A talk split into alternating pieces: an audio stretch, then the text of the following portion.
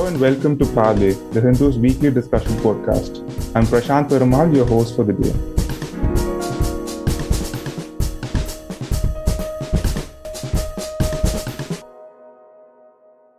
The Supreme Court last week, while hearing a petition demanding the de-recognition of political parties that promise irrational freebies to voters, drew attention to the huge fiscal cost that freebies have on state budgets. The SC noted that a legislation banning freebies is not advisable, but at the same time called for a balance between welfare measures and loss to the public exchequer. The Supreme Court's observation comes at a in the backdrop of the clash between the Bharatiya Janata Party and the Aam Aadmi Party on the issue of wasteful spending on freebies. There is also a larger public debate that's happening on how to differentiate between welfare spending from freebies.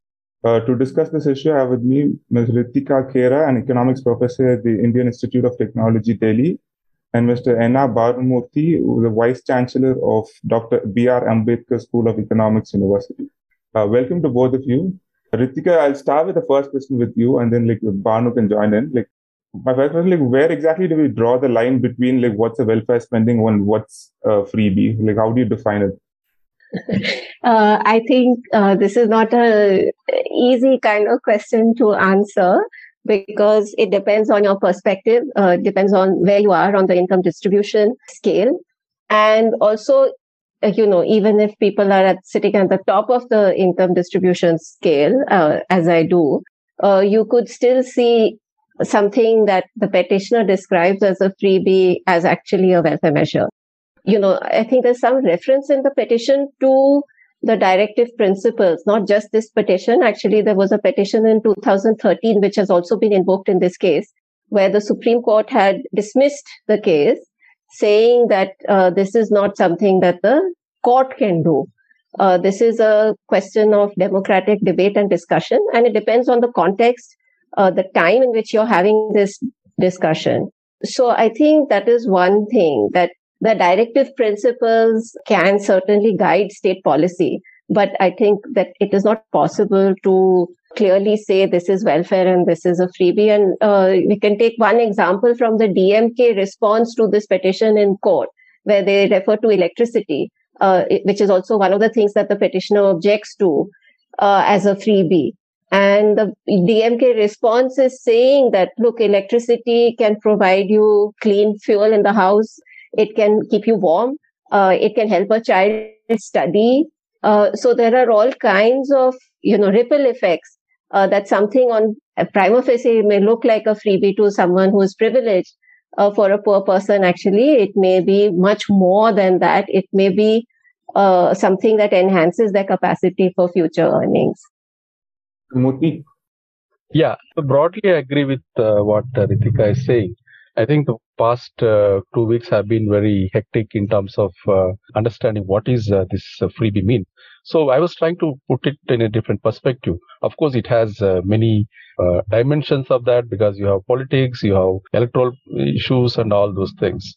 But we limit ourselves to the economic and public policy related. So if you want to re- define what is a freebie, in my view, I think any public policy intervention that will lead to long-term impact on um, you know production as well as productivity. I think that should be the the concept. Um, I think we need to bring in. So anything, any public policy intervention that doesn't support the medium-term to long-term production and productivity may be termed as a freebie. I mean, at least from the economics point of view.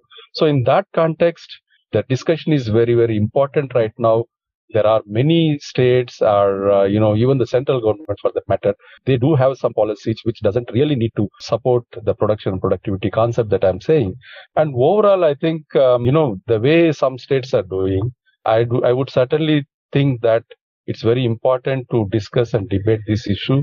And um, we need to have some kind of institutional mechanism to control if at all there are some governments are actually um, you know, uh, letting their purse loose to uh, spend on some of the kind of things that um, I mean, I, we just talked about electricity.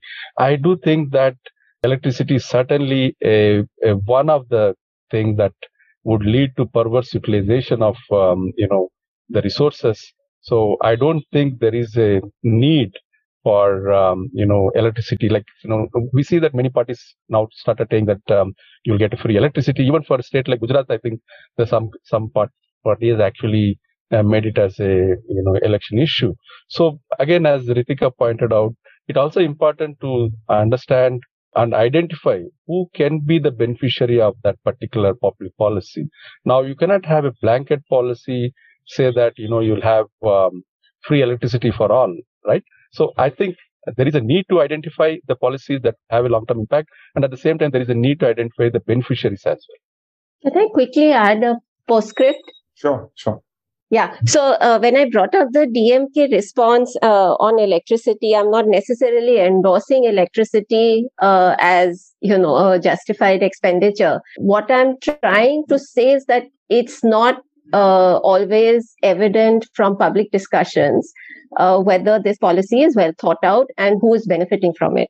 The second thing on specifically the issue of electricity or free electricity, uh, there are different models of doing it. So I think the Delhi government's model of saying that if your consumption is below a certain threshold, then until that threshold, you will be given free electricity.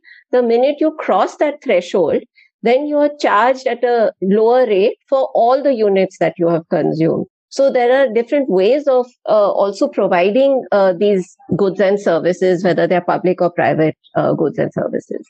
Thank you, Ms. Kiran. Really, my next question is like, how do you look at the uh, fiscal picture? Like, are we like, uh, in your opinion, are we like spending too much on uh, welfare or freebies, whatever it is?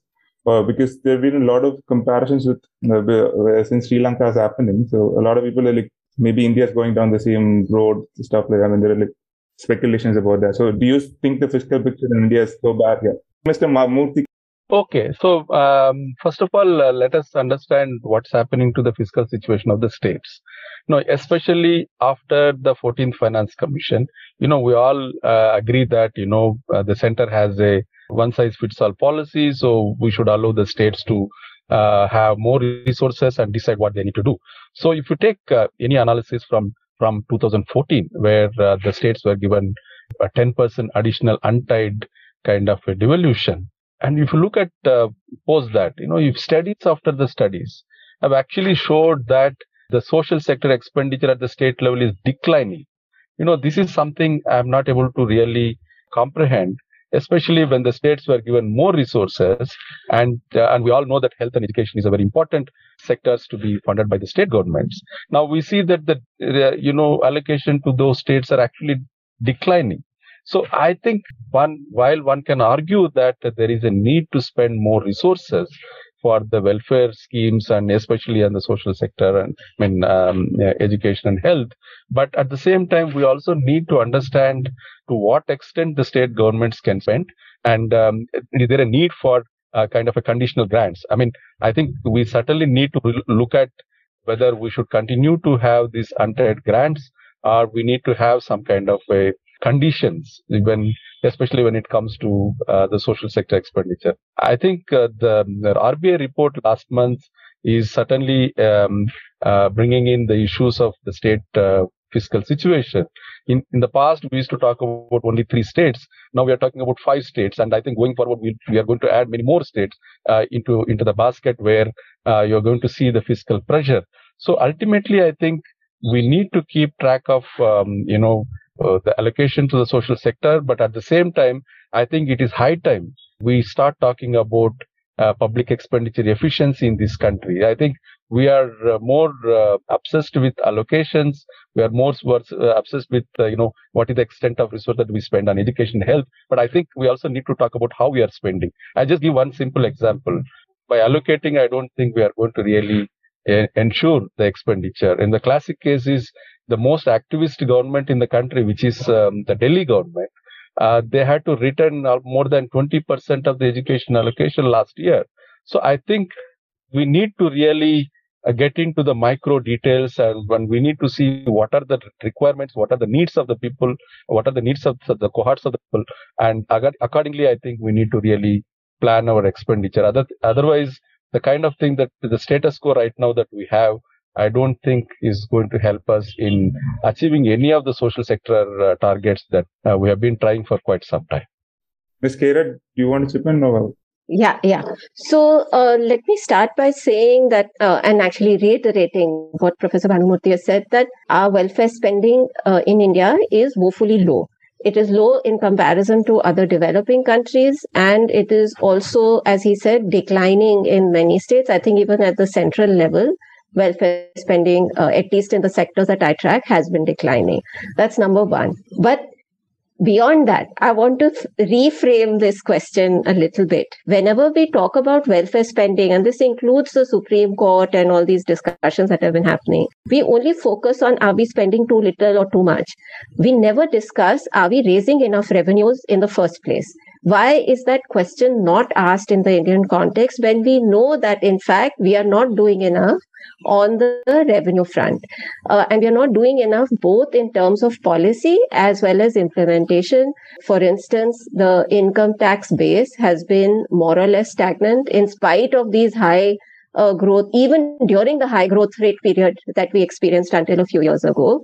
Uh, but there are also many tax instruments that we are not using at all in India. We don't have a wealth tax, estate tax, inheritance tax. Property taxes in India are very low compared to other countries. So, uh, uh if we were raising more revenues, then we would have more to spend, more to redistribute. And I think that is really a very crucial question, which is getting left out time and again uh, in these debates that we have.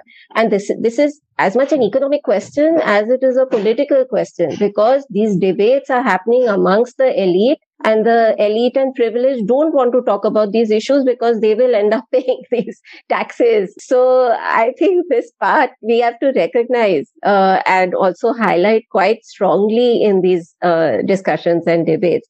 And just very finally, you had referred in passing to what happened in Sri Lanka but I'm not really sure that the fiscal situation there the, was triggered by welfare spending. There were 10 other things happening there which uh, led to the crisis uh, in Sri Lanka. So I, I would hesitate to bring Sri Lanka's situation into this debate over here. Prashant, can I add a little bit on the, the Sri Lanka issue? Sure. I mean, it would be unfair for us to really compare uh, Sri Lanka, I mean, India with Sri Lanka. But I think certainly there are some lessons to be learned uh, especially when we look at what's happening in Sri Lanka. I think it's high time again. We need to start talking about the uh, liabilities of the governments, right? We always talk about fiscal deficit, revenue deficit, GDP growth, GSDP growth, but I think the most crucial variable, in my view, in, in this whole debate is the public debt or what is called as outstanding liabilities. Now, until unless we don't bring that concept in our public discourse, so we can keep talking about today, tomorrow, but I think uh, after five years or six years, you know, you will see that you know your uh, the fiscal situation deteriorated, not because of the um, you know the fiscal deficit of that particular year, but it is about it is about the the public debt stock, which is actually accumulating over a period of time, and um, and that is exactly what RBI is highlighting. You know, some of the states are actually having a public debt to GDP ratio of more than 40%, which in, in fact, that is not the true picture. In fact, they also started borrowing in a very, very innovative way. And um, the off budget liabilities of the states are actually increasing while the central government was trying to uh, bring that whole off budget liabilities towards, I mean, in the books of accounts so that there'll be some kind of a, a clean fiscal situation. So I think the states, some of the states certainly needs to be monitored and i think at the same time they also need to be handholded so otherwise um, you know if in, instead of five states some 10 states become get into that kind of a risky fiscal situation then um, we will face a similar thing that's happening uh, in our borders. Okay. Uh, i actually have a question related to that like since you talked about states finances like this the general perception around this petition that uh, it's the states that are overspending on welfare measures and the centers are like comparatively much more conservative. Do you think there's truth to that? Uh, see, that's again, uh, the, um, again, I think that, you know, the 2014 is certainly what is the period we need to really keep in mind when we talk about the state fiscal situation. In the before 2014, I think we all know that uh, state governments used to spend more resources on capital expenditure, right? I mean, historically, we know that they used to spend more resources on capital expenditure. But on, but post 2014, both the, uh, you know, the capital expenditure is also declining and also the social sector expenditure is declining. I think this is where you know the concern is. Uh, ultimately, it looks like the state governments are taking a very easy path of spending the resources. Um, you know, uh, the one is that you know that's where I think that's exactly where we came now. Uh, that's the reason we are debating about this whole freebies. And as Ritika mentioned, uh, it's also lead to decline in the you know own tax resources as well because you are not spending on the production productive activities and that ends up in and that that actually drives down your uh, revenues also so i think the pressure seems to be both on the revenue side as well as um, on the expenditure side. But on a broad um, you know debate prashant i just wanted to bring one small thing. And um, it's good that um, ritika brought this issue. Uh, ultimate we need to have you know a good framework where this uh, you know you can build some kind of a tax benefit models such a way that at the end you know you would have much better resources for uh, more social sector expenditure and at the same time you ensure medium term debt sustainability i think again and again i would like to bring back this particular concept of debt sustainability because we talked about sri lanka even january february march even we never thought that Sri Lanka will get into that kind of a situation. Now we know that when Bangladesh is getting into the situation, right? We know that Bangladesh has been growing very fast, but at the same time, they were building up their public debt. And I think um, that's leading them to uh, go to IMF and other uh, funding. So I think it's very, very important we keep the medium term debt sustainability as the core of the public policy in this country. Ritika, would you like to chip in? Yeah. So I just quickly re- want to re- uh, repeat something that I said earlier, which is uh, actually that, you know, redistribution is a key function or a core function of the government. This question must, uh, or this issue must be brought into the debate. When we say that we want redistribution, especially in a country like India where inequality is very, very high, no matter which dimension you look at income, wealth, education, all kinds of things then you have to start looking at how are you going to redistribute and in that redistribution question it is not just raising revenues from product by expanding your productive base it is also raising revenues through redistributive taxations which is the kind of taxation that will affect the wealthiest people, the richest people in this country. Uh, and that is again, like I said before, through wealth tax, eh, inheritance taxes, pro- uh, property taxes, all of which are either absent or extremely underutilized in the Indian context. Okay. My next question is since both of you mentioned about the need to uh, raise more revenues, do you think there's room in the Indian context to actually uh, like because, uh, because considering that India is still developing, and do you think at this stage it would make sense to actually raise taxes and try more redistribution? Any of you can take the question, yeah. Mr. Murthy or Mr.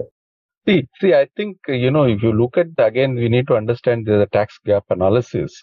We all know that you know just um, uh, less than six percent of the people pay income tax in this country so, but I think these are very, very long-term issues. There are so many policies that have been brought in, and um, you know there are um, so many institutions have been brought in. So much of technology has been brought in to really address uh, this whole issue of widening the tax base. Now, that is one side of the story, but on the, I think that's on the uh, direct taxes, uh, we're still not able to succeed on that. But I think on the in- indirect taxes, I certainly feel that GST is going to be a game changer and um, of course, there are a lot of issues. Um, you know, there are many issues in terms of um, even after five years, we still t- say that uh, there are teething issues, but I think it will take it will take some more time to really stabilize. But um, I think, and the, it's uh, immediately what is that that we can do at this particular point of time. In my view, I think the best thing that can do that um, you know the incentive that can be provided to the people is to see some you know you create more employment generation activities. I think that should be the focus right now. And um, you know there are so much of incentives have been provided towards that direction as part of the atmanirbhar bharat. And um, we know again there are you know issues. Like for example everybody was talking about providing incentive for the MSME sector and all those things. But ultimately, when the government or the RBI has provided more resources for the MSMEs, but you, you, you see that even after two years, uh, they could not completely, you know, distribute or, I mean, uh, allocate that resources of 3 lakh crore. So I think all these things seems to be happening because we are not really sure where are the areas where the public policy intervention can be provided so that um, you know, uh, we can overcome the kind of um, the slowdown in the economic activity. And also we can overcome some of the distress uh, the people have faced uh, during the covid and uh, um, post covid situation. So it's it's it's basically identifying and um, you know you know allocating resources with uh, more of evidence. I think i think evidence based public policy intervention is something that need to be a focus right now. Ms Khera? So, um, you know, there is an old paper by Piketty and his co author Qian, where they say that one of the reasons that India has not been able to expand its income tax base like China or Brazil, which were at that time already around 8%. Uh, this is about 10 years, 15 years ago. Uh, one is that the exemption limit keeps getting raised year after year. Uh, and already Professor Bhanumurthy mentioned that, you know, only six odd percent in, Indians are paying income tax. Now, there is clearly a compliance issue as well. Are we to believe that there are only 6% Indians who are you know, who are above the threshold for the income tax. Uh, either if it is true, then this is a very serious situation. It tells you about how dire the conditions are. Uh, and, uh, you know, if more than that are, are earning more than 3 lakh rupees, then or whatever the threshold is, then basically we have a serious lack of compliance with income tax. So that is one very clear source. I'm not saying raise income tax rates, but at least implement uh, and have better compliance you know, during COVID, there was one estimate that the average net worth of 953 richest Indians was more than 5,000 crores. Uh, and that's about one quarter of the GDP, yeah, the, their combined net worth. And if you levy a one one time 4% wealth tax on them, you could get 1% of GDP.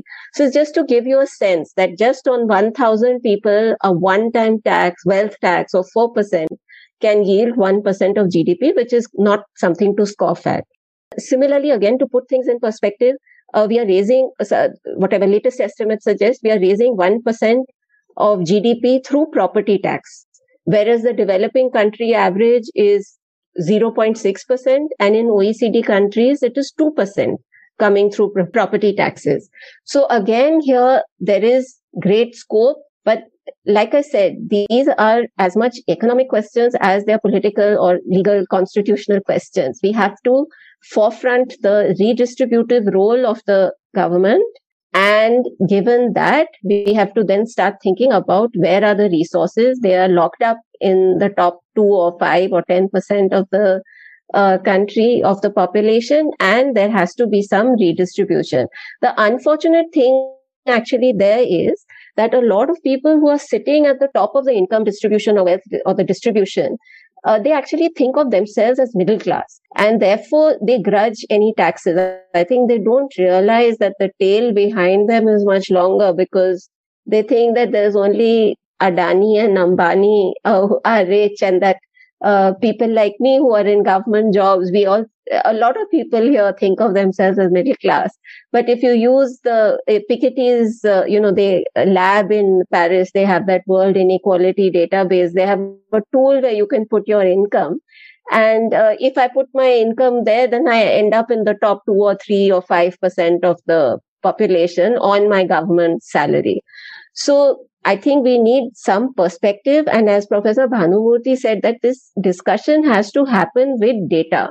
Uh, and this is an important data point. Where are you on the income distribution or in the, you know, the distribution of the population of the country and also greater awareness of the living conditions of those who are getting the, you know, who are in need of uh, greater welfare spending from the government. So I think the, there is ample scope uh, there are many taxation instruments which are not being utilized enough or at all. Uh, and that uh, if we commit ourselves to, you know, a fairer distribution uh, and less equal, unequal society, then we can certainly find the resources for greater redistributive uh, measures and welfare spending. Just to add, uh, Prashant, um, you know, uh, there are some news items I've seen that uh, the government is actually looking at how to uh, remove all those uh, multiple exemptions, tax exemption that is existing right now, because that seems to be uh, almost like a perverse incentives right now. So that is one thing. The second thing is in terms of the tax revenues, uh, while we do see that, uh, the, particularly the non-tax revenue component, while we do see that there is a growth, um, significant growth at the central government level on the non-tax revenue side, but at the state government level and also at the third tier, I think there is a substantial decline in over a period of time. So I think although uh, the finance commissions keep uh, providing some incentives, uh, you know, with respect to benchmarking uh, non-tax revenue uh, resources, um, I don't see the states governments are actually taking advantage of that. That means there is there is no in, uh, the the kind of incentive the finance commission is giving.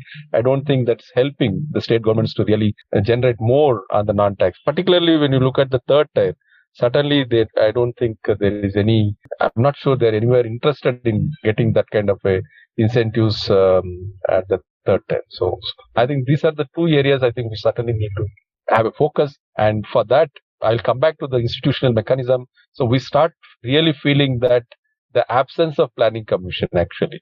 So I do hope um, there will be some discussion on how to bring some institutions at the top where they ensure all this um, the redistribution or the tax related issues both at the central state as well as the third tier governments.